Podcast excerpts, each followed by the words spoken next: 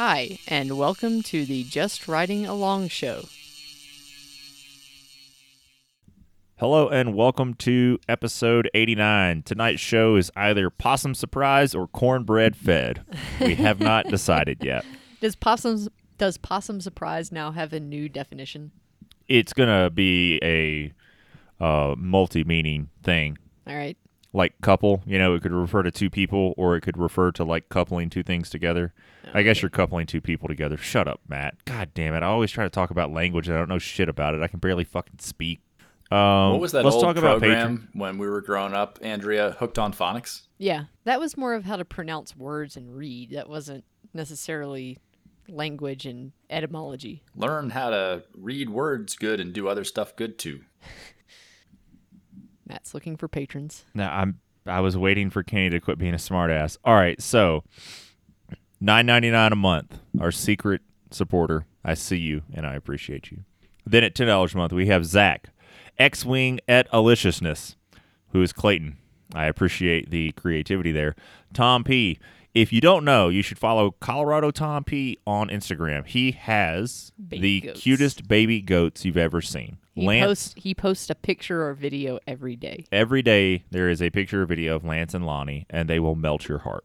All right, we have Tom and Tim, a different Tom, and then Tim, Ty, Tennessee Zach, Scott, SCG Shuko, Sam, Ryan, Raymond, Parker, Nicole, Nick, MTB Shenanigans, Michael, Leland, Kevin, Kenny Sucks, Ken Graham, JRA Outdoor Media Groupie, Josh, Josh, Jeff, JC, Jamie, Jake, I miss Tawny and Auk. Fuck you. uh, Green Giant, ho ho ho. Gordon, G Man, F that guy Mark, Ezra Trilogy, Evan, Dustin, Brad, Billy Singlespeed, Bill, Bo, Baggins, Alec, AJ, Aaron, Lead Out Sports, Josh from the Anteza, Dean. Oh, those are Australians. And then Joe at $20 a month, Brady, Brad, Anthony, Affordable Trail Solutions. Uh, we have Harley at 30, Troy at 31, and Six Pack Outdoors at 50. So, how is Australia separated? Is it separated Because because, they- they, use a different type of dollars? For them to pay $10 US a month, they have to give 14 Australia a month, and it breaks it out as a different like tier. Okay. So they don't get because I guess it's a different amount that they pay in their currency, it tiers in differently. And we do have three new patrons. That them. Are Oh, wait, no, sorry, not fuck them. uh, we've got Jimbo, Scott, and Doctor MTB. I think we lost a person. Yeah, I mean they they come and go. I think sometimes what happens is that um, people's credit cards expire or whatever, and then they just miss like they they don't re-enter their information into Patreon, and their cards get declined. Whatever.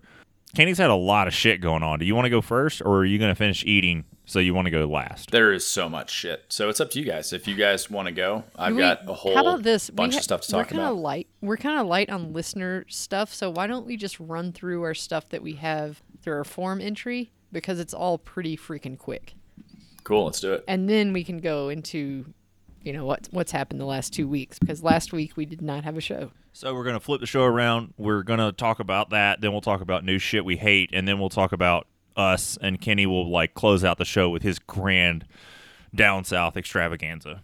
I mean, we do have like a book of a question here. Oh but, Jesus Christ, dude! overall, we have fewer listener things than normal. All right, so John says, "Hey y'all, love the podcast. Thanks for making my commute to work a bit less boring. Got a question about bottom brackets and SRAM dub. I have a 2021 Giant Revolt Advance. It currently has Shimano 2x11 with clutch rear derailleur. Crankset is a Praxis with 30 mil spindle. I want to upgrade the group set to a GX Force mullet setup, but I'm reading a bunch of contra- contradictory information about SRAM 29 spindles in a BB86 frame. Hambini has an article about how they need to run extra small bearings in order to make everything fit properly, which can impact bearing life and durability. Here's a link. Might be worth noting that since my BB86 is using a 30 mil spindle already, I'm fretting over nothing, and this is actually not worth wearing a boot. You are correct. So the You way I see it, there are three options: buy the full group set in SRAM, hope for no noises, YOLO. Buy a mostly SRAM group set, but shove in the Shimano GRX. buy an expensive proprietary bottom bracket and spend $250 on a bottom bracket hoping it solves a problem. I'd prefer to avoid this route if possible. Curious to hear y'all's thoughts. Sorry for the long question. Try to keep it short while including all the important details. John. So you definitely knocked it out of the park with that last bit there. Don't do step three until, or don't do option three until option one fails, which it won't because dub fucking slaps. Yeah, they've done a good job with that. I've got a press fit. They've dubbed a good job with that. No, they've done a good job. I've got the press fit version in my Rocky Mountain Vertex, and it has Press gone fit, through. like press fit 30 style, like the bigger one, the 46 mil um, deal, or like the Shimano style press Like fit. the Shimano size. Oh, one. okay, cool. So pretty much the same. I think the same setup is what he has. That sounds like it. Yeah, BB86, Yeah. BB92, that's all the same thing. It's just different And that- widths of frame. that bottom bracket went through training for Tour Divide. Didn't do Tour Divide, but went through all the training, the abuse. Andrea ass sweat. Yeah, some of that. It's gone through. There's like, no sum. it's There's got a the lot. it's got the same bottom bracket in it as when I put it together. So and it's that size bottom bracket. And granted, in Colorado, saying that it's been through water and mud and stuff, that's very relative. You know, if you lived in the South, maybe it'd be a little bit different, or just anywhere that has much more rain and mud. But yeah, I mean, that's a long time for me in a bottom bracket. So I, I don't think you have anything to be afraid of with option one. I have yet to see a dub bottom bracket that's problematic. Any of the variations, whether it's BB86, BB92, Press Fit 30, BB30, traditional English threaded, T47, all the stuff, they all just kind of work. They have really good seals. They're cheap. I don't think you're going to have any problem whatsoever. The only issue would be if you had a 30 mil spindle, that little extra bit means the bearings have to be that little bit smaller and other manufacturers never really did a very good job with that because there's only so much you can do with it. So basically, don't worry about it. Just run the Yeah. dub stuff. All the dub stuff is amazing. It works so well. The cranks are good. The tensioning system is good. The bottom brackets are good. Everything is inexpensive. It's easy to install. Like it is the way you should go with cranks. Road, mountain, you name it. It's the best system out there. Right. Cool. Well, our next question, we actually got a PayPal donation, two PayPal donations from this guy because he sent us uh, the first donation and then uh, let's just read this and then I'll tell you what his second donation was for. Do you want me to read it? Yeah. I'm not sure if the message went through my PayPal donation, so here it is. Sorry if it's twice. Well, you donated twice, so who gives a shit? It's America. Do what you want. I don't tend to law when by myself. However, I'm going through episodes 76 and 77 while traveling about three hours this morning to a short race in Goochland, Virginia. I stopped at the rest area quickly and motivated myself to type this message. Some of the stuff y'all say is so dumb, but absolutely hilarious and true. One of my laughs this morning was a straight belly laugh. I think it was from one of the interactions between you guys more than the actual content of the show. I'm always trying to live my life where I give more to this world than take, so I don't know if I give y'all enough, but I try. The donations, the donations always remind me to shoot a quick message, hopefully of encouragement, but more often I need advice. Just to add some squishy, soft, feely stuff about this that I'm sure you've all thought about. The first time in my life I was ever emotionally impacted by somebody famous passing away was when Andy Irons died. He was an exceptionally gifted pro surfer, blah, blah, blah. The reason I bring this up is to remind you guys that y'all are creating this very real one way relationship with so many people that probably never contact you and remind you. I've always kind of felt like it was weird that I was impacted emotionally by Andy Irons' death, but I understand it's not weird. I think it's getting to the point with y'all, so hey, don't die for a little while, please. LOL. I asked a question a while ago when you were transitioning to your own entity, and I'll try to get back to that because I don't think y'all probably ever got the email. I asked some other questions too, but I think this is good for today. Thanks for motivating me. Thanks for keeping me company on the long, lonely car rides, and thanks for convincing me to put the right parts on my bike. It all helps. Please tell Matt sorry and go fuck yourself for the long message. it's not really airworthy, so I figured that it Too didn't late. really matter. I I'm like s- the message, so we're reading it. Oh my God, there's more. I'm so rambling. Sorry. I really hope to see this guy that was in the beginner category with me last year in the race I'm doing today. I chased him the whole race. He was like twice my size and did not seem to be in shape whatsoever. I chased him the whole race and I could never catch up to him. He was an inspiration and I can't wait to tell him how awesome he was and is. Sorry, just a random thought before I stopped. I've been thinking about that dude off and on for a year. I sure hope he is there or here. I've got to win this beginner category one day. I can't stay in the category forever. Y'all are going to continue to help me with that. I've had too much coffee this morning. D rail E your Dicky. And so his second donation that he made after this one was to let us know that we motivated him to go and win that beginner category, and he didn't barf. So congratulations, Anthony, for winning and not barfing. Now you have to move out of the beginner category, And and thank you for thank you for all the donations. and we'll do our best not to die. Yeah, No promises. exactly. So was there any like tech question uh, rolled Nope. up with that? Okay. It was more of a statement than a question. No, that's fine. So now this one's stu- just super easy. Andrea figured this out for me. So Daniel says, for Matt regarding socks, not sure if this has been answered yet, but my favorite socks are made by Darn Tough in Vermont. They're pricey, but they have a lifetime exclamation point guarantee. So if you wear a hole in them, you can send them back and they will give you a free replacement. FYI, I've never had to return any yet. They are built very well. And that is correct. Andrea bought me some socks because I'm a cheap bitch. And uh, yeah, I really like them. So my goal is to I'm gonna build some drawers under my bed. That's gonna house all my clothes, so I can get rid of my dresser that's not that nice. And when I do that, I'm going to cull some socks. And when I cull some socks, I'll be left with some limited but nice socks. And as those socks wear out, I'll be replacing them with darn tough. So while I love everyone's advice and opinions and suggestions, I have decided on socks, and I will circle back in 10 years when I need a different opinion about socks. Because I now know what socks I like, what pants I like, Fox Ranger. I know what shirts I like, Carhartt, and uh, no, the JRA stuff, um, whatever JRA shirt, that one. Um, I know what hats I like, and I know what, yeah, I don't know. That's You're it. rambling now. what other questions do we have? Uh, you know, there was one on Instagram that What is it? Did what did Bridget message you?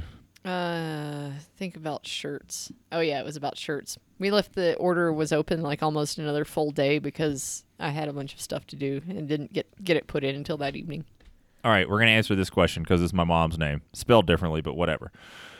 Allison says, Hey, always love listening to the podcast and all of your stories very entertaining. Question I recently purchased a transition spur that has a RockShox Sid Deluxe Ultimate Shock. After seven miles, the initial shock started leaking oil and making a squishy air leaking sound.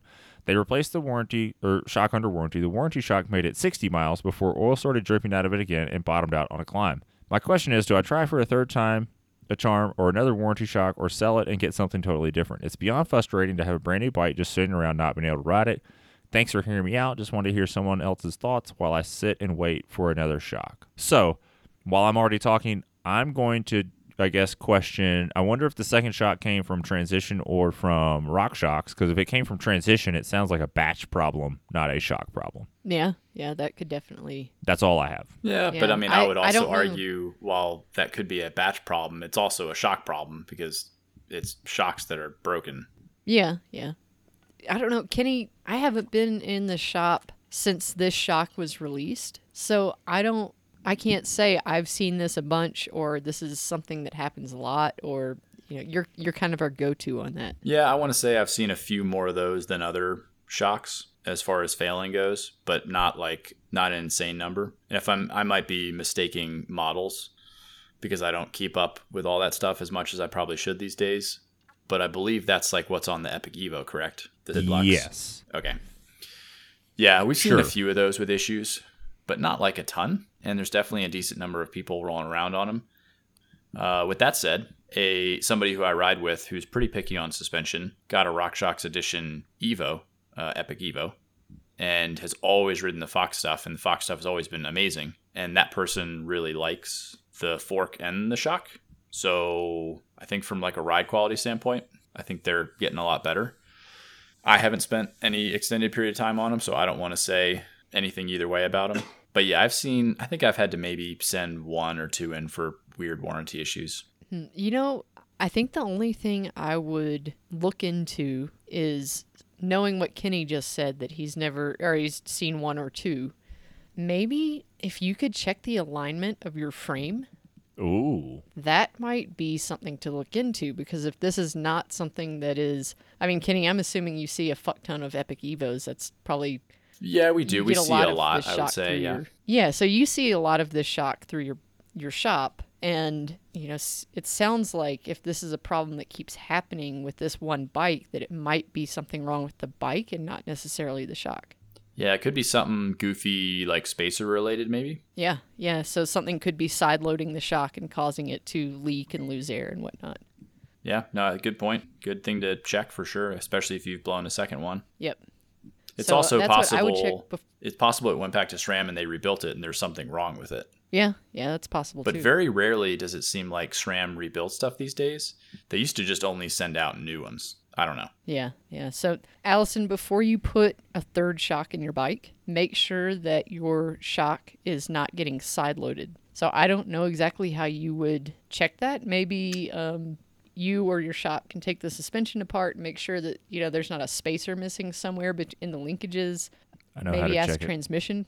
A transmission transition for advice. Yeah, transition. Ask them for advice on it.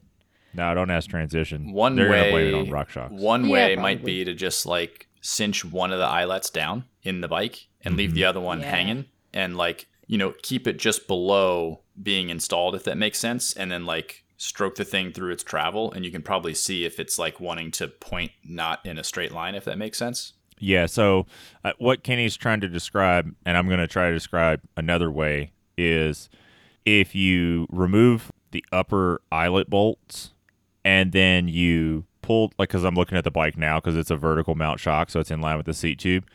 If you move the shock towards the water bottle bosses on the down tube and then rotate it back up into the rocker link, and the the shock doesn't land within the goalpost of the rocker link, like if it has to be moved into line with the like if it hits on one of the arms of the rocker link and doesn't line up, the frame's out of alignment.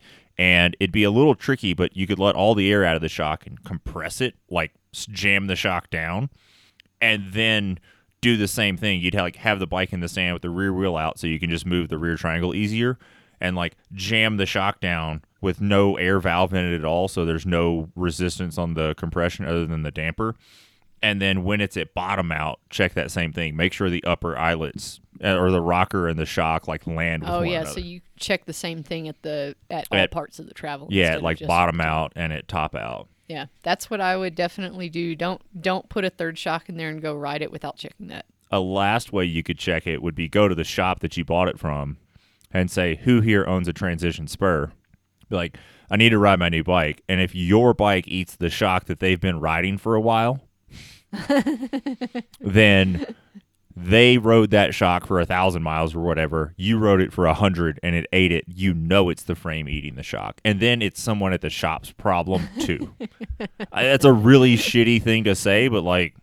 If the shop's just like, oh no, there's nothing wrong with the frame, be like, let me borrow one of the ones out of your bike and ride this week while you're working, and then be like, hey, the sauce came out again. Oh man, I would hate to be that shop. but they have these bikes in stock and on sale. So like if the shit's really bad, they should they have them to give you another one. So Yeah, throw a fit. yeah, yeah. Become Karen if needed. Karen Light. All right. Well, do we want to um, talk about ourselves or talk about stuff in the bike industry or what do you what do you guys want to do? I want to make fun of chain wax. Can I make fun of chain wax? So we're gonna do Um, sure, shit that we always we, can do that. I Are we want to just talk going about all the way backwards? I want to talk about transmission for a second as well. All right, so we're going all the way backwards. We're going all the way backwards. So Rex Black Diamond Chain Wax is a thing now, and it comes in a pack with multiple blocks, so you can tune how much wax additive you want to your paraffin wax. Oh my god, are you serious? I'm so serious, and I fucking hate it. I saw the picture of that and I didn't even click on it because it's wax chain lube and I wasn't interested. And I just saw that the picture was several cubes We've given it enough air. It they come with 11, and if you really want to ramp it up, they come with 11 paraffin blocks, and if you want to ramp it up, you only use four of the paraffin blocks and the additive block, and then you can use the other paraffin blocks for cleaning and pre-treating. So you have multiple crock pots, like you're fucking Walter White over here. You can have like a little a little chain buffet, like take your chain to the wax buffet. Jesus Christ! You know Um, what? I think um, I think the automotive industry is missing out on this gigantic batch of dumb people. I think what they should do with like oils because people get crazy about oils. Like the number of people Oh, that yeah. will like argue online about oils and this and that. And I've been running, you know, I run Rotella T6 and my whatever is not supposed to take Rotella T6. Anyway, people love that shit. If the oil companies made like a build your own oil kit, and people would be so proud of like, yeah, I run, you know, one part this and six parts that, and it, it's the best. And people would get crazy about it. We want to talk about how well Fox 20 weight gold moisturizes your dog's tail. Oh god, that was so sad and obnoxious. I, I took the dog into the shop with me to uh, work on I don't know whatever the fuck I was working on. You were putting, you were bleeding. Oh yeah, putting new brakes on my Mayhem. Yeah, which included, yeah.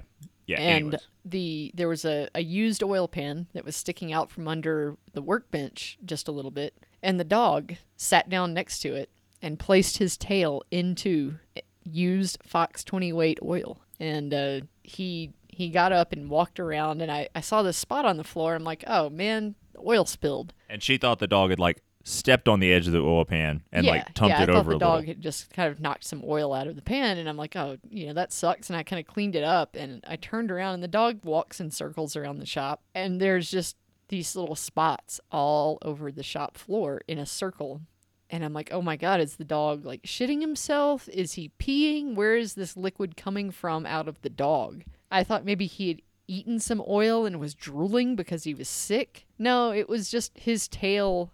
I guess the last three or four inches of his tail was saturated. Just the tip. yeah, the tip of his tail was saturated in Fox 20 weight. Like you could literally wring it out, right? Yeah, yeah. I wrung oil out of his tail, sprayed it with Simple Green, hit it with the hose. He was very unhappy about that because it was kind of cold. and then we she like held him in the tub and I like had to like go on break at work and come down and use dish soap. yeah, and, we and, used a bunch of dish soap and washed the oil out of his tail. yeah, and now he has a cool undercoat brush and he's very shiny and pretty. Yeah. Um, back to new shit we hate because we've given Rex Black Diamond Hot Wax Chain Treatment too much airtime. The Trek clothing lineup, there's two things about it. There's a good and a bad. The good, it's recycled water bottles. Oh, that's cool. The bad, they may as well have called this shit by dads for dads. This shit has about as much style as the motherfucking Target clearance rack.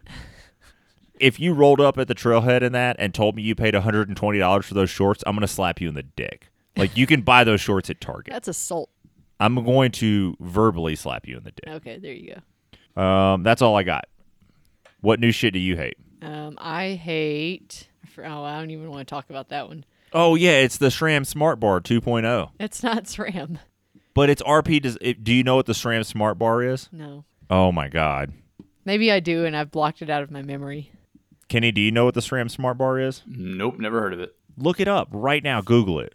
We're gonna do some on-air googling. All right, SRAM Smart Bar. It looks like they've wiped it from the internet. Uh, only the new AXS pods come up. Not if you search Google Images. Is this the That looks like a uh, commuter thing. Is this the dually like the dually handlebar thing that's got like headlights integrated into it? Yeah, like the super commuter handlebar setup.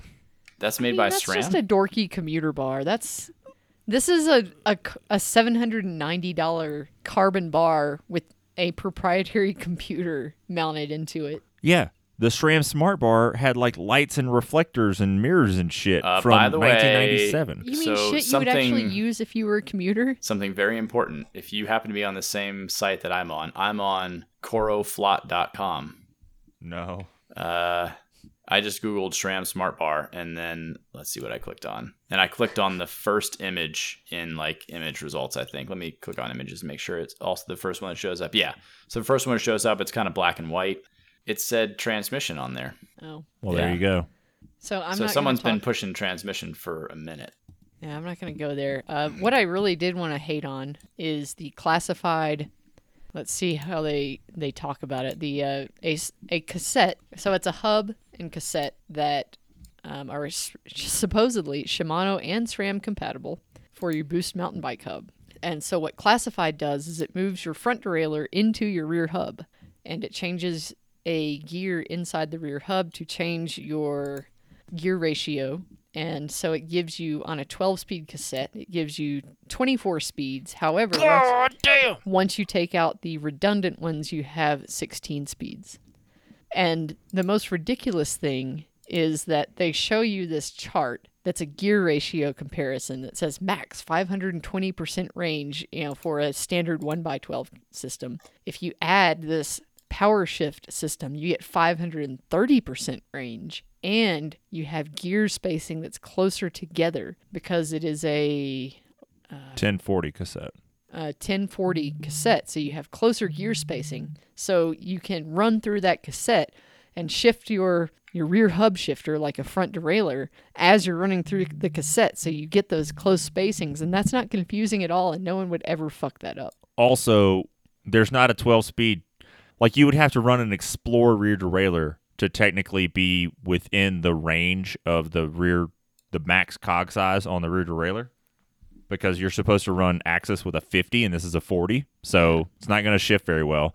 And uh, you get 10 extra percent, Yeah, exactly. and you only get 36 points of engagement. I couldn't. I didn't see the engagement. I, I found it. I It- stopped looking before I could uh before I found it. But yeah, that was and they just say that they found a happy medium between the between the two drivetrains for Shimano and SRAM. So this is a cassette that's supposed to work with uh, two different drivetrains. And while it takes a little more fine tuning for its initial setup, once tuned, they say it shifts great. hmm The best part is, is if that cassette doesn't work to your liking, you can't use any other cassette on that hub. Yeah, it's literally the only cassette you can use. What other new shit? Let's keep moving.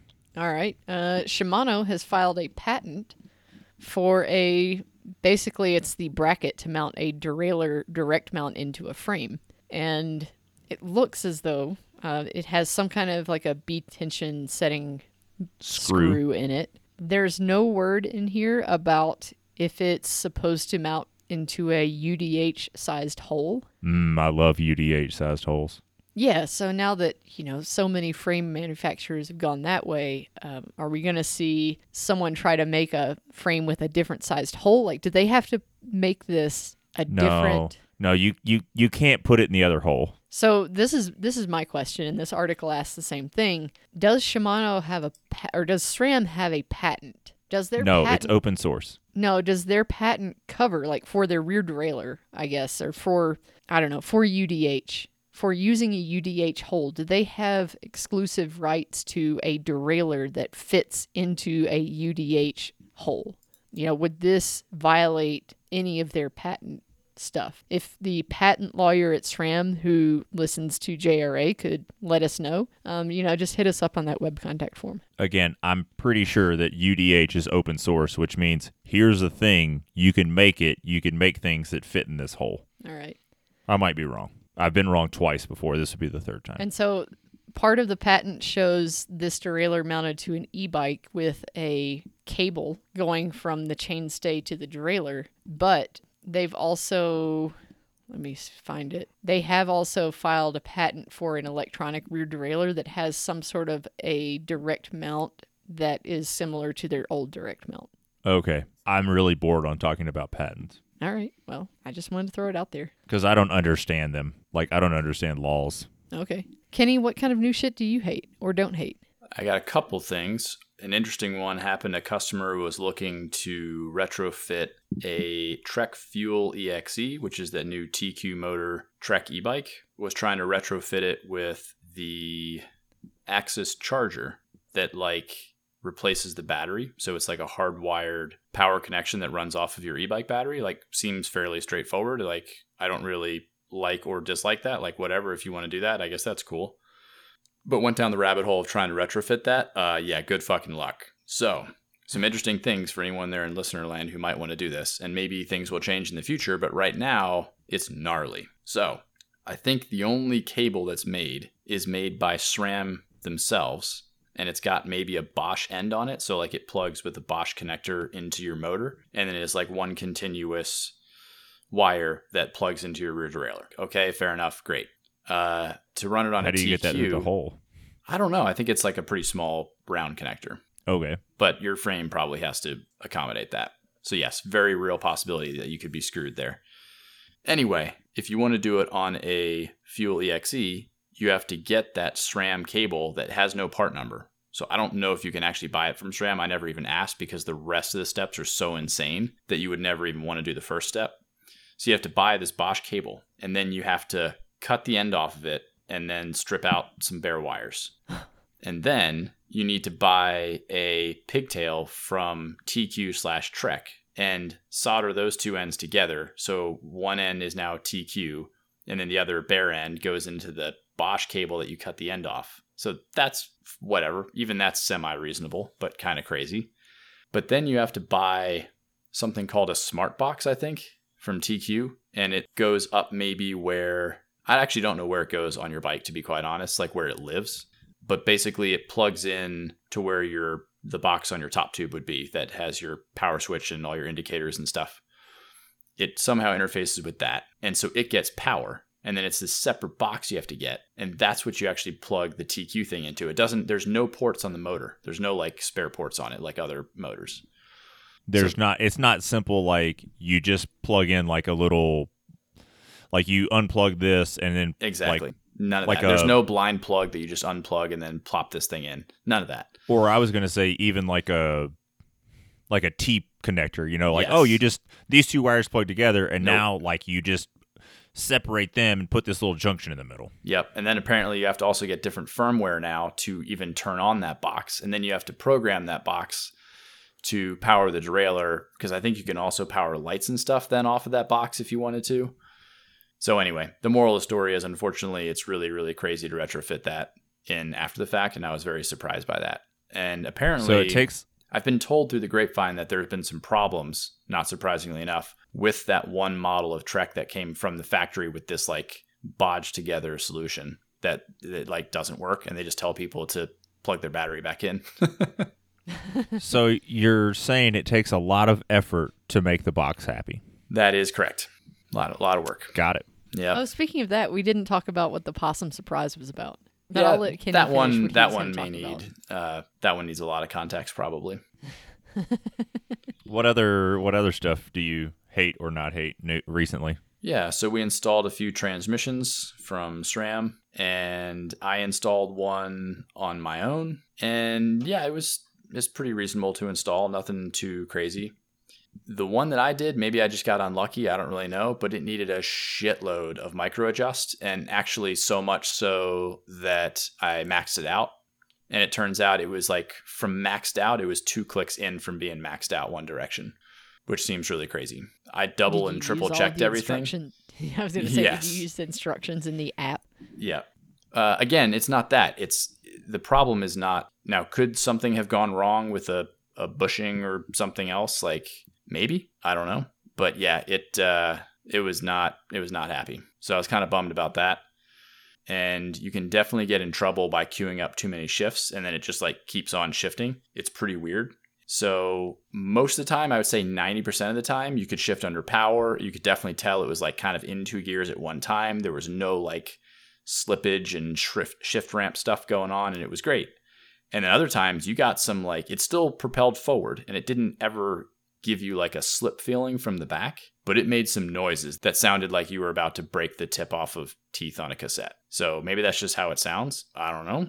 Wasn't like super duper pumped on it. I don't think I like the shifter, the ergonomics of it, and like I don't know, like anything. I think you probably get used to it. Well, you're you're a paddle man though. I didn't like the AXS when it first came out. To be honest, that rocker thing, I was like, ah, this is too weird. I want my traditional setup because I was so used to like how especially Shimano shifters felt so used to them. And but then I got used to the AXS and I really like it. And I tried the new AXS shifter. I say new, the updated paddle thing they came out with like a year ago. Really didn't like it.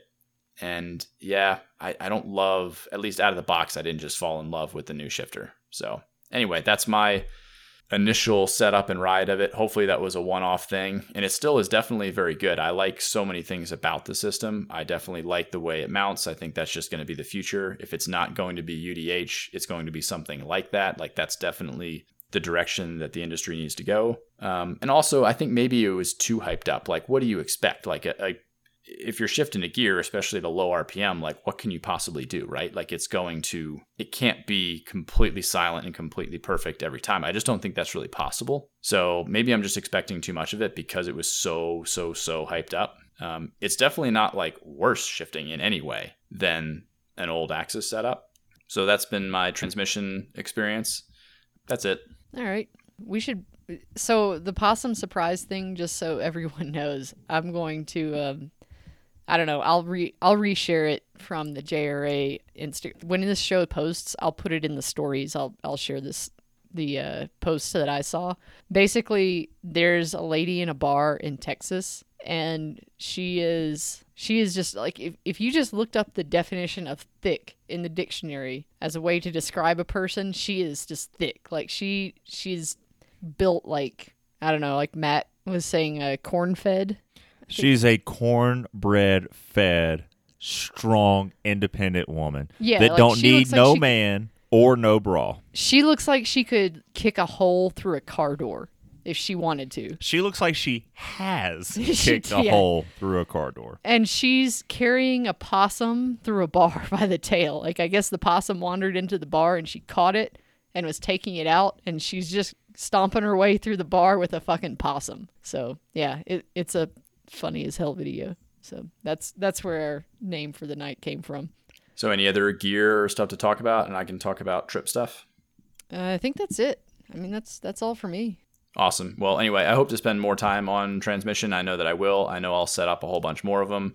I'm sure my opinions will change, but that's just my like very honest first opinion of it. And I don't like to mince words. I'm just going to tell people how I think. And could something have been wrong on that? I guess so, but like there's only so much stuff to do as far as setup goes. So maybe there is something wonky going on with that bike, but it's got a I decided against experimenting with different chain lines. This got the whole nine yards. New power meter, 55 mil chain line, like all that stuff is correct. It's on an Epic Evo. Um, yeah. What way does that washer go? Does the the shelf go outside or inside? Outside. Yeah, that's how I and no set it up. grease. Yep. No grease at all on the bushing. Nope, no grease on the bushing. They were very adamant about that. Yep, there is no grease on the bushing, only on the bolt. And torqued everything to spec, did all the chain length stuff, uh, hung the thing. Uh, yeah, I don't really know what's what's going on with it. Could be something goofy. Could it be something goofy with like an end cap or like an XD driver or a wheel hub? I don't know. Could be. Not really sure, but I was kind of very surprised when we set it up and it basically didn't shift. Like it shifted up and down, and then immediately it was like, okay, that is 10 micro clicks out for sure. And sure enough, micro adjusted the hell out of it and got it to like kind of work. But there's only two micro adjust left, period. And then you're out and you're fucked. So Wow. yeah, pretty weird. So maybe maybe someone from SRAM wants to call me or talk to me or something. I don't really know, but I was kind of surprised by that. Uh, anyway, so enough transmission stuff. I had a whole bunch of stuff going on. I took a vacation, went down to St. George. It's been crazy snowy here in Salt Lake City. Uh, so I loaded up the new car, which is a Ridgeline with a couple of Sur-Rons and my new Kenevo SL, and headed down to visit family in St. George. It was a super good time, basically. Weather was pretty good. It rained one day, but every other day was super, super nice. We were in like a really nice uh, rental house in a cool part of town off of Highway 18, I think is where it is. And yeah, rode all the usual suspects. Mostly rode with like the uh, with my nephews. So they're pretty young. We did really easy stuff. We did Bear Claw Poppy, which is a really good beginner trail because it's got a lot of optional stuff and like none of the climbing is super steep or technical. So we did that and probably did ridiculous number of laps of that course essentially. And I wasn't like riding fast or anything, just rode with them. But we did ride one lap, uh, me and my brother, of Zen Trail. So I got a, a nice taste of proper, more techie St. George kind of riding. And yeah, the Kenevo SL is good. I don't know what to think about it completely. It's very new to me. It's definitely not bad, but it's definitely different, obviously, than the Levo SL. That's to be expected. It's a couple pounds heavier. It's got a way longer wheelbase, way slacker, 20 more mil travel, if not more than that, because I think the back's like 175 or 178 or something crazy. Uh, way more travel, just a different bike. It's got different linkage. It's got some different components. Uh, Do you think it might be more fun once kind of like your high country stuff melts off and you're on more steep and gnarly, Oh, longer yeah. descending type of thing? Without a doubt, it will be. Interestingly enough, on the slower speed stuff and the climbing, it was like great. It was really not pissed off about any of that stuff. The one takeaway I had, I don't know if it's the suspension design or the more travel or the fact that I've got like good 2.6 tires on it, but it climbs and grips really, really good. So happy with that. I'm running a 2.6 Purgatory on the back, uh, T7 compound, and a T9 Butcher 2.6 on the front. So real big tires they were fine. I don't hate them in any way so far. The front tires are a little heavy for my taste because you can only get the T9 and like the grid trail edition, which is kind of a bummer. If anything, I'd rather just flip flop them and get a grid trail on the back and just a regular grid on the front. But that is not an option as of today that I'm aware of. So I kind of have a weird backward setup where the Burlier tires on the front, uh, both tread pattern and weight. And what else? I don't. The one, a couple things I noticed. It needs a carbon bar because most bikes do. It was a little bit buzzy, not horrible, but it's got a 35 mil alloy bar on it right now. It's not like a heavy bar. I thought you said you got a carbon bar for I it. did. I got No, a OneUp bar. wheels on it. Yeah, I got carbon wheels. So the only changes I made to it out of the box, I put those tires on it and I put some cross country carbon wheels on it because that's a smart decision on a 175 bike. But I put the control carbon standard DT350 hub wheels on there and they were great. No problems. I don't know about the fork. It's got a Rhythm 36 on it in 170. And I don't know if it's just the 36. Like, I'm not a big person and I don't like rage when I ride bikes. Like, I'll ride fast, but I don't like just do really dumb things. So I don't know if it's just got more flex than what I'm used to. Because, I mean, I'm sure it will. It's the same 36 I ride, but stretched out. So, like, it's going to flex more. Or if it's the slacker head tube angle. But one thing I noticed, or the handlebar, but little successive step down drops, the little six inch ones that are everywhere on the Zen trail, you can tell the fork's just like not going through its travel the way I want it to. Is that just a geo problem and there's nothing I can do about it? Possibly. Is it a fact that I was so used to my Grip 2 damper, which is probably the best damper on the planet right now? And I don't have that anymore. I've got a Grip 1, which is like different ballpark, even though they has the same name. Like they might as well That's so weird. be completely different dampers.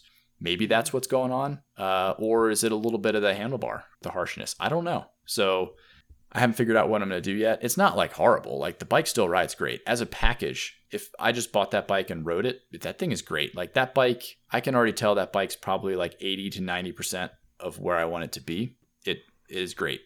Great all around bike, even though it's ridiculous travel. It rides like kind of awesome. It shifts fine. Like the suspension works fine it's a pretty good bike. GX mechanical, by the way, is That's fine. solid. It's like fine. I'm trying not to be picky. I'm trying so hard to just ride this bike and just enjoy the bike because it is really great. Like I said, I think it's 80 it's like 80% of perfect, which I think is perfectly adequate. It's a great bike. Do you know how many volume spacers your fork has in it? No idea. Whatever the factory number is. Yeah, you might maybe take one out or add one and see if it makes it feel. Yeah, I can definitely try it. It seems pretty progressive already. So, if anything, I don't know I'd try taking one out.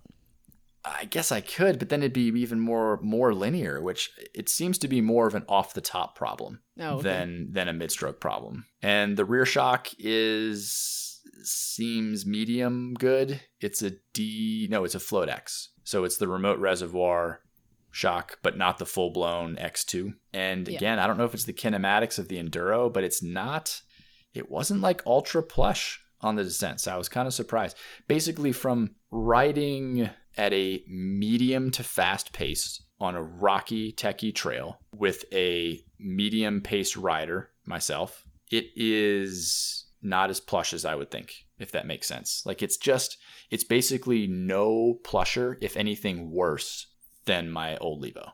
I kind of wonder if it's just like the the tune of the shock or something is just has more like aggressive riding in mind. You know, like once you get it going five miles per hour faster Sure. and I don't know, five degrees steeper, is it going to feel like it's a little more at home? Like you're, you know, you're like you're just, I don't know, you're getting through that beginning part of the travel and it's really just eating shit up instead of kind of bouncing around on the top. Yeah, exactly. I don't because I don't know what it is. I don't want to blame the bike, and the bike is not bad. Like, let me make sure that's clear. It rides like pretty damn good. I was very happy. At, at no point in the ride was like, ah, man, I really don't like this bike.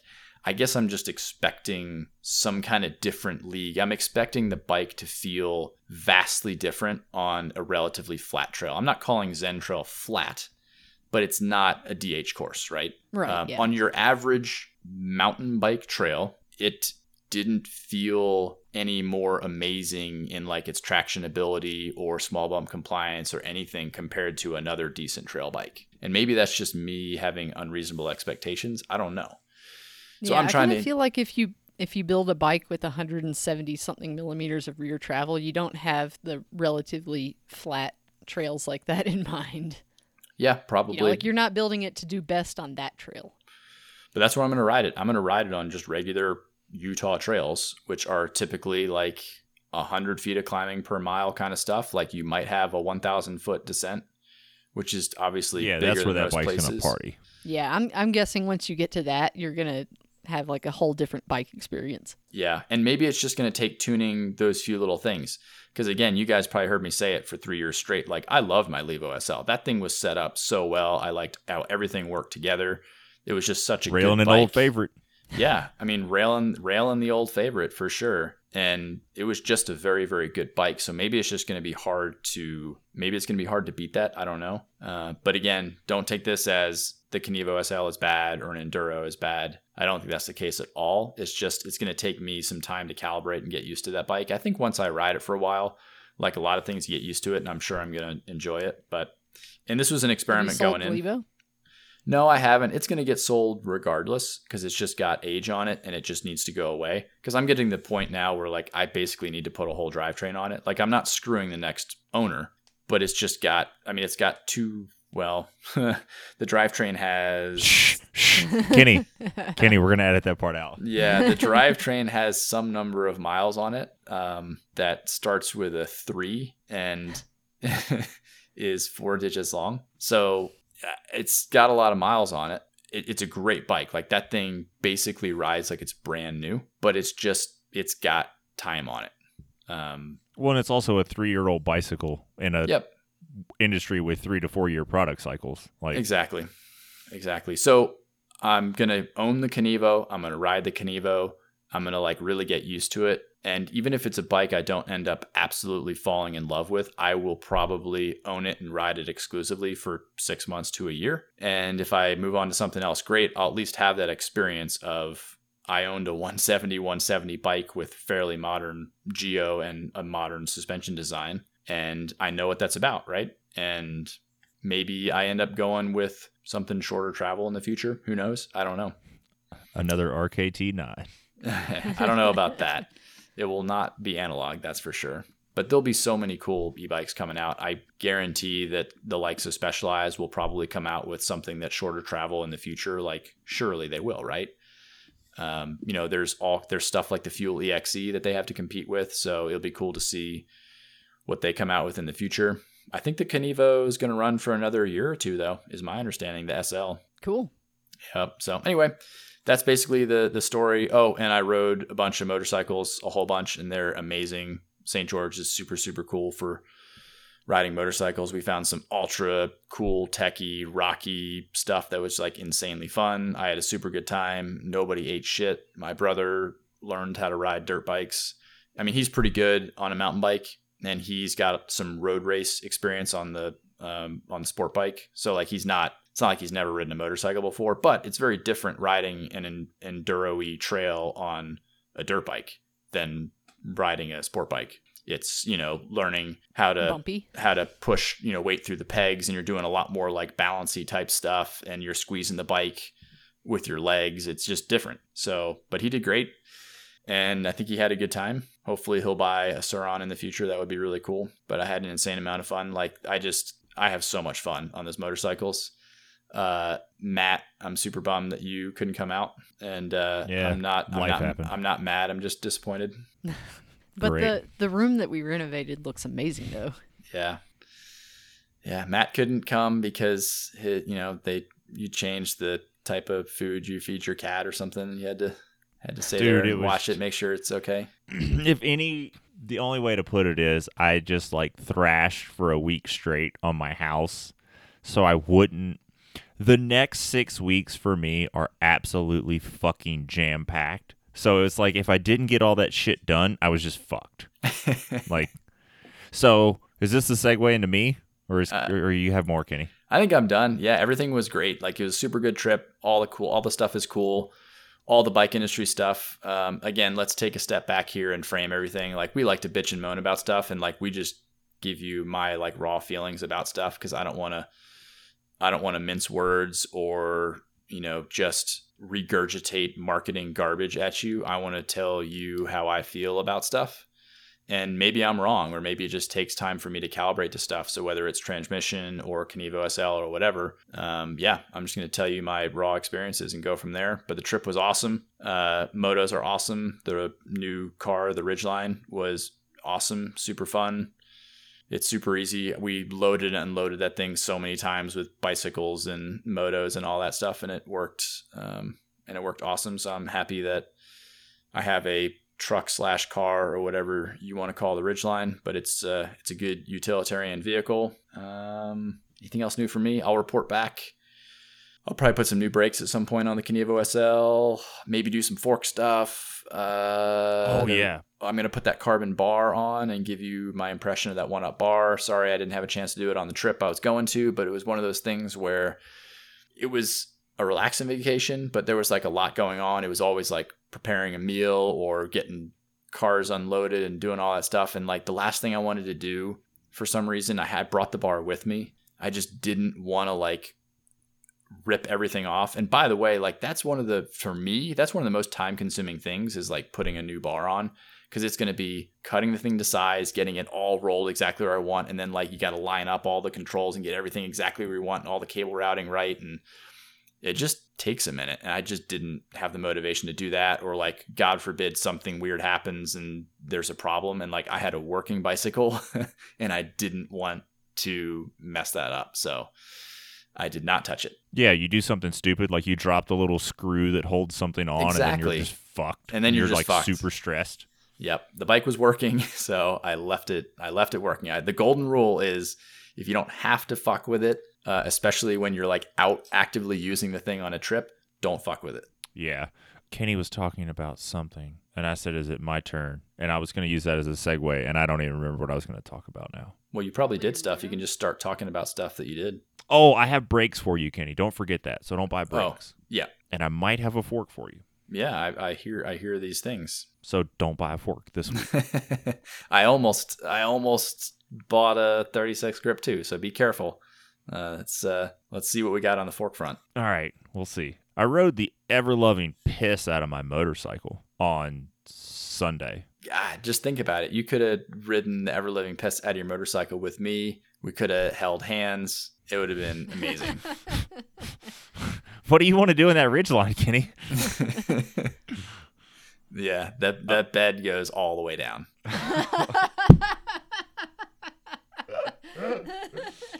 That's a wrap. I, I need five minutes by myself after that one. Um, no, so there is a really solid group of trials motorcycle riders around, and I was planning to go to Cañon City and ride with some folks, and I found out kind of last minute that they were there was a different group of people going to be riding here in Howard, and they were like, "Yeah, but we're gonna ride from Larry's house," and I was like, "Ah, fuck! Just what I need to do: go to some dude's house and meet a bunch of people, and then go to the place where we're gonna ride. This is stupid. Whatever. I'm not gonna be rude." And I get there, and Larry has a garage with 14 motorcycles in it. He's got like a 65 Barracuda, some 93 Lexus sports car, like no exaggeration, like six or seven Volvos that all look hot. He's got Larry a huge. sounds like tri- a cool motherfucker. Larry is a cool old some bitch. There's no way to put it. He goes by grandpa to everybody. He has a trials playground built in his yard, including a fully functional thousand gallon fountain, thousand gallon fountain that you can like fill with water and turn on, and it becomes a water feature to ride. Oh, cool. That's Um, pretty serious. Yeah. So rode with a bunch of people. Um, rode a bunch of really gnarly shit. And I told Andrea, like, ah, I'm not gonna ride all day. I gotta do a mountain bike ride He's the like, next yeah, day. I'm gonna take it easy. I'm gonna just watch a whole lot because I can learn a lot by watching, and I'm not gonna just totally wreck myself. So I leave the house at like 9:45. Did you and at bring like your six- charger? Didn't need to. I got the, Oh. it's fucking tits. well, when you're doing trial stuff, The- it's the bike will. So Well, I'll I didn't get know into if you like Okay. went so hard, like you went and you basically just rode in this dude's like backyard for a few hours and got like fucking super drunk and had barbecue and then like charged up the bike and then went out, you know, and then actually loaded everything up and went to a trial spot. Well, I actually so he only lives like a quarter of a mile away from the trials area, but I did drive over there because once the local police officer told Andrea and I, if I ever see you on the road on an unplated motorcycle again, I'm impounding it. And uh, I don't want to. I don't want to push that. So my plan was everyone went from like Larry's over to the trials place, and I drove over because I wasn't planning on coming back to Larry's. I was gonna leave the the trials area and go home. And they're like, like it's like a mile between Larry's house and the the tr- like public trials area. Okay, so it's not a quarter mile. It's not far though. But I wasn't gonna go back. And then they were like, Well, you should come back over. I was like, Yeah. They're like, Ah, we're gonna make some burgers and stuff. And I was like, Burgers? yeah. And we decided that I'm a hamburger slut because I am. I love a fucking hamburger. There's, I just look. You you take some meat. You you If you ever want to bribe Matt, just offer him a fucking hamburger. Yeah, you know, like the hey kids, you want to see my puppy? Like it's here in my van. They're like, hey, we got burgers in this box truck. I'd be like, yeah, I'll come in the box truck with you. I wouldn't even think about it. I wouldn't be like, "Uh, how are you grilling in a box truck? I would just go into the unmarked box truck looking for a hamburger. Um, If you ever need to live trap Matt, just, just a real burger, like it's on. But I doesn't like. even have to have cheese. I'd prefer it didn't actually. I'm a little lactose intolerant. Andrea would prefer it didn't actually. Is the way to put it. but uh, yeah, so like go back over, and then one of the folks' wives was there and was like, "Hey, it'd be cool. Let me check out your electric motion." So I pulled it off the truck and showed it to her, and then some other people. Like one kid had a new Trials bicycle, but his brake pads weren't bedded in, so I showed him how to bed his brake pads in and showed him how to do some bicycle stuff because he's good on motorcycles but not good on bicycles and i'm better at bikes than i am at motorcycles so i like and he's like a kid and i like kind of talked to him and like you know was nice to him and i don't know i think it's important for adults to occasionally talk to someone that's not an a, like a child to learn and be respected by someone that's not their parents i think is like something that as a community we all need to do like hey child that has an interest that I share. Let me mentor you and like show you some respect as a fellow human and help you grow up to be a good person. Like I think that's important. And then some people started riding motorcycles again, and I was like, well, I didn't get to ride this or that thing, and then I learned some other cool shit. So yeah, um, that was my Sunday, and I came home at like seven o'clock at night, and I was fucking destroyed. So the next day, I didn't do a damn thing. Well, Andrea can tell you what we did the next day, I but don't in her remember stuff what we did the next day. What? truck stuff. Oh yeah. Um, God damn it! then um, I blocked that out. then uh, that was on Sunday. Then Monday I didn't do much. I worked Tuesday, worked Wednesday, left work early on Wednesday, and went and raced my first enduro. Uh, the Salida Enduro series is ongoing right now, and it is a ton of fun.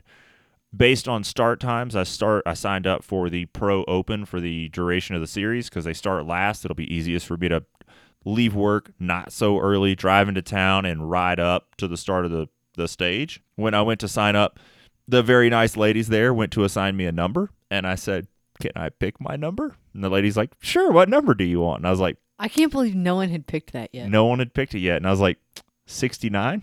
She's like, Yeah, Of course, I'll the give guy with that the mustache wants that number. we all had a good laugh about it. And then I went to the bike shop and made cardboard insoles for my shoes because I forgot to bring insoles for my shoes. I somehow ended up with a pair of mountain bike shoes without insoles. We're not getting into that whole story tonight. And one more Sauce- thing, what'd you say about the insoles? You got cardboard insoles? Like, did you like I- cut up a pizza box? I took a piece of cardboard out of the recycling, traced my foot, cut it out with razor blade and scissors, and jammed it in my shoe and went and raced. Oh, so like you're serious? I'm dead fucking serious. I did not have an insole in my shoe. The insoles in the shoes that I was wearing were non removable, so I couldn't just take the insoles out of the shoes I had on, Wow. my street shoes. So I just went and made some out of recycling. Okay. Fun fact you grip inside, I grip with my feet inside my shoes a lot more than I thought I did. Um, then um, I started last, like Pro Open went last, and there was only one other competitor. Plot twist, spoiler alert, I ended up second. I set a PR on the Strava segment, but wasn't as fast as the kid in front of me. So, yeah. 30 to 39, my age group would have swept the Pro Open podium. The overall winner was a junior. So, take that. Um, Kids in Salida are just fucking monsters. also, I probably should have raced my Spark. Yeah, that trail is very non-technical. It's very pedally. There was a few times that I was pedaling really hard and my bike wasn't moving forward as I hoped. and I mean, if you've it, it makes sense though. Like if you have a trail that crosses a road and goes uphill on the road for 100 yards or so, like It's not that far. Maybe like 50 yards. w- we'll measure it one day. All right. It's fewer than 150 and more than 35. Yeah, I can agree with that. I'm guessing it's closer to a triple digit number than not. Anyways, of course the the baby enduro bike doesn't go uphill as fast as the XC bike. Duh. Who would have fucking thought it? Climbs like an XC bike is horse shit. There's no such thing.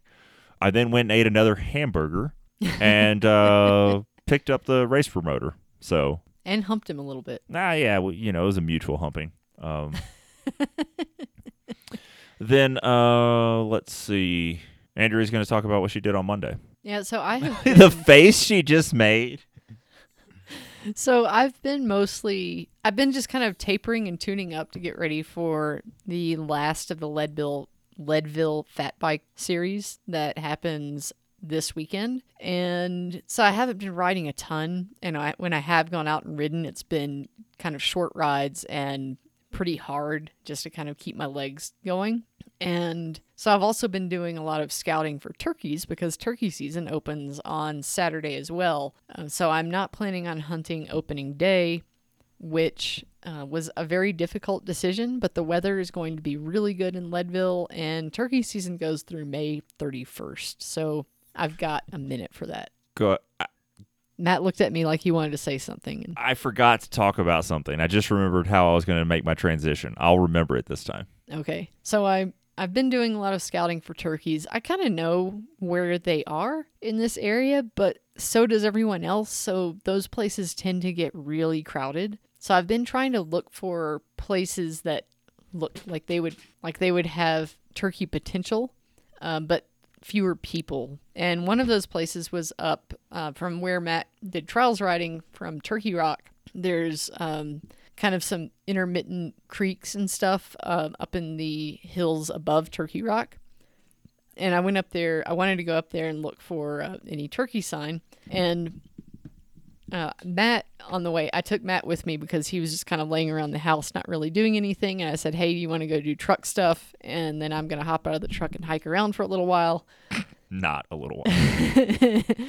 and then we'll come back. He's like, Yeah, sure. Well, we get to where this 4x4 road splits, and I wanted to go left because that's the direction that the area I wanted to check out was, but he said, Why don't we go right? Because that eventually loops back to the same area, but through some much more technical terrain. And I knew there was going to be some snow and ice, but it's been in my area, it's been a very low snow year. So I thought, well, it's probably not that bad. And it was pretty good on the way up. And then you kind of do this traverse that has some north facing areas. And those were really holding some snow. And it wasn't just snow, it was like snow and ice. And those also happened to be kind of off camber. So they were icy and off camber. And I almost shit my pants a couple of times. I think we have to replace the steering wheel on the truck. There's like hand divots in the wheel now.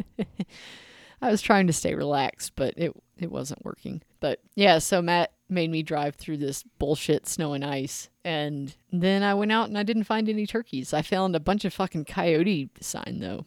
Like I saw more coyote prints and poops in this one little area than I have seen collectively my entire life. It was just solid. It looked like a pack of 50 coyotes had just been running wild and shitting everywhere. It was insane.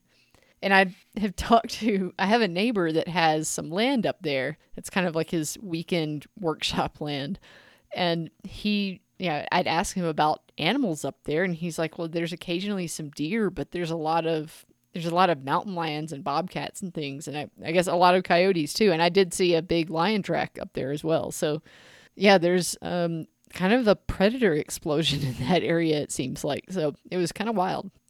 But that was kind of my weekend. I know in the last two weeks, it's Kenny and Matt have done a lot of shit, and I've really just kind of been out in the woods. So the transition I was going to make was my next six weeks are bonkers. So I'm racing an enduro. I race an enduro on the fifth, the twelfth. On the 16th, I'm doing a moto trials competition. On the 19th, another enduro. on the That's a fucking touchscreen computer. 26th. You didn't realize that. I didn't realize that. On the 26th, another enduro.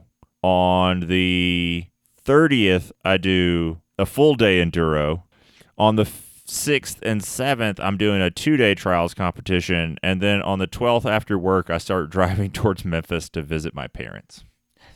Pretty and crazy. I'm I'm probably doing a, a trip to Memphis sometime in there. I don't know. It's it's kind of like I kind of have this harebrained plan to drive towards Memphis, stop in Mountain View, and ride my mountain bike a little bit, and maybe turkey hunt because it's turkey season there as well. And I, I I've definitely seen turkeys up there. Like I know where I've seen them on a pretty regular basis. I have no idea if they'll be there now, but I can always go try. How uh, tr- involved? Do you have to do anything different to get like an out of state um, license tag, whatever you call it?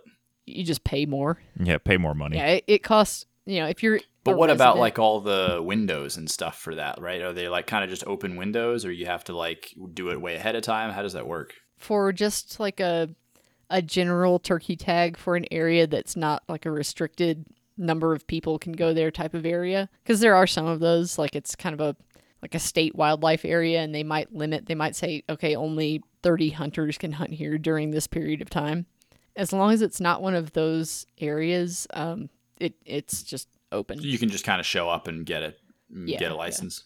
Yeah, it's kind of like buying your OHV tag for out of state. Like you just, it's a formality. Like you just go and give the state a little money, and they're like, "Yeah, you can use our public lands in this fashion now." Yeah. You just really have to you have to pay attention to the laws and the limits and stuff like the area around um Silamo that I want to hunt in. It's the Silamo or the Sylamore Wildlife Management Area. And even though in general the the limit of turkeys for um, hunting in Arkansas is two. You can only kill one turkey in the Sylamore Wildlife Management Area. So I could not kill two turkeys in that area. I would have to, if I killed one and I wanted another, I would have to go to a different piece of land. Gotcha. So it's just learning the laws and like their law about um, what you have to kill a tom turkey. You can't kill a jake, which is like a young male turkey, and you also cannot kill a hen that is a bearded hen. So you have to be a little bit sharper on your turkey identification in Arkansas than you do in Colorado. Well, lucky for me, I can't be wrong because I don't know what any of those things are. I won't. I don't have to. I mean, unless you want me to explain to you what those no, we don't. mean. We don't have to go into all that now. People's uh, eyes will probably glaze over. Yeah, yeah. More. Please don't kill me. I'm just being a dickhead on purpose. Don't kill me. It's really late. We've been recording for how long? I don't It's know. been a while. Oh. I thought we'd have like nothing to talk about, but um, every week we Oh, come up with some bullshit to talk about. It's crazy. Yeah. Do we want to wrap it up? Yeah. You know what? I think I might cut the patrons off the front and paste them to the end here just so the entire episode is backwards. This is like the crisscross episode. No, no, don't do that. It'll make you jump. I'm about to go jump into my bed, never talk to you again. All right. Well, are we ready to wrap it up? Shut it down. sure. I never finished my story about going to Memphis. I just stopped at turkey hunting. Oh, sorry. Oh yeah. Well, well, the rest of the plan is on the way to turkey hunt. I could stop in Borger, Texas, and race a six-pack outdoors cross-country race. Go to Mountain View and turkey hunt for three days. Go to Memphis, stay at my parents' house. Go to a race in Memphis on the Wolf River trails, or no, it's on the at Shelby Farms on part of the old Tour de Wolf course. They've they've remodeled Shelby Farms, so parts of the Tour de Wolf course are totally gone, but a lot of it's still there. So yeah, there's a short track race in Memphis that I could also go to. Little less jog mate. I think you should do that. Yeah, maybe. We'll see. I don't know if they still let me in bike races in Memphis. I think you should do all of the things that you said. I hope so. Me and Taco just be here eating burritos for every meal, completely feral. Yeah, and then I have to. Uh, then I would have to visit with my parents, which can be stressful I mean, I think that's all family to some degree. a little bit. All right, now we can really wrap it up. Are we done? Okay, bye. All right, everyone. Thank you all for listening, and good night. Thanks for tuning in to the Just Riding Along show.